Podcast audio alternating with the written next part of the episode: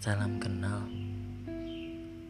Di sini gue pengen berbagi sedikit cerita tentang apa yang gue pikirkan dan apa yang gue rasakan selama gue hidup.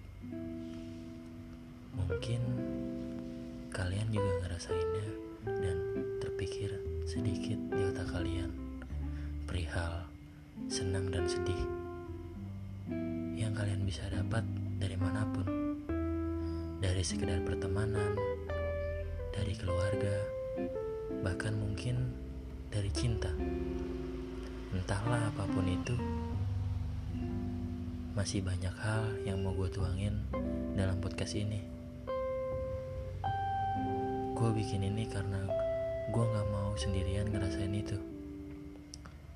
Semoga juga ini dapat menjadi obat tidur bagi kalian yang insomnia.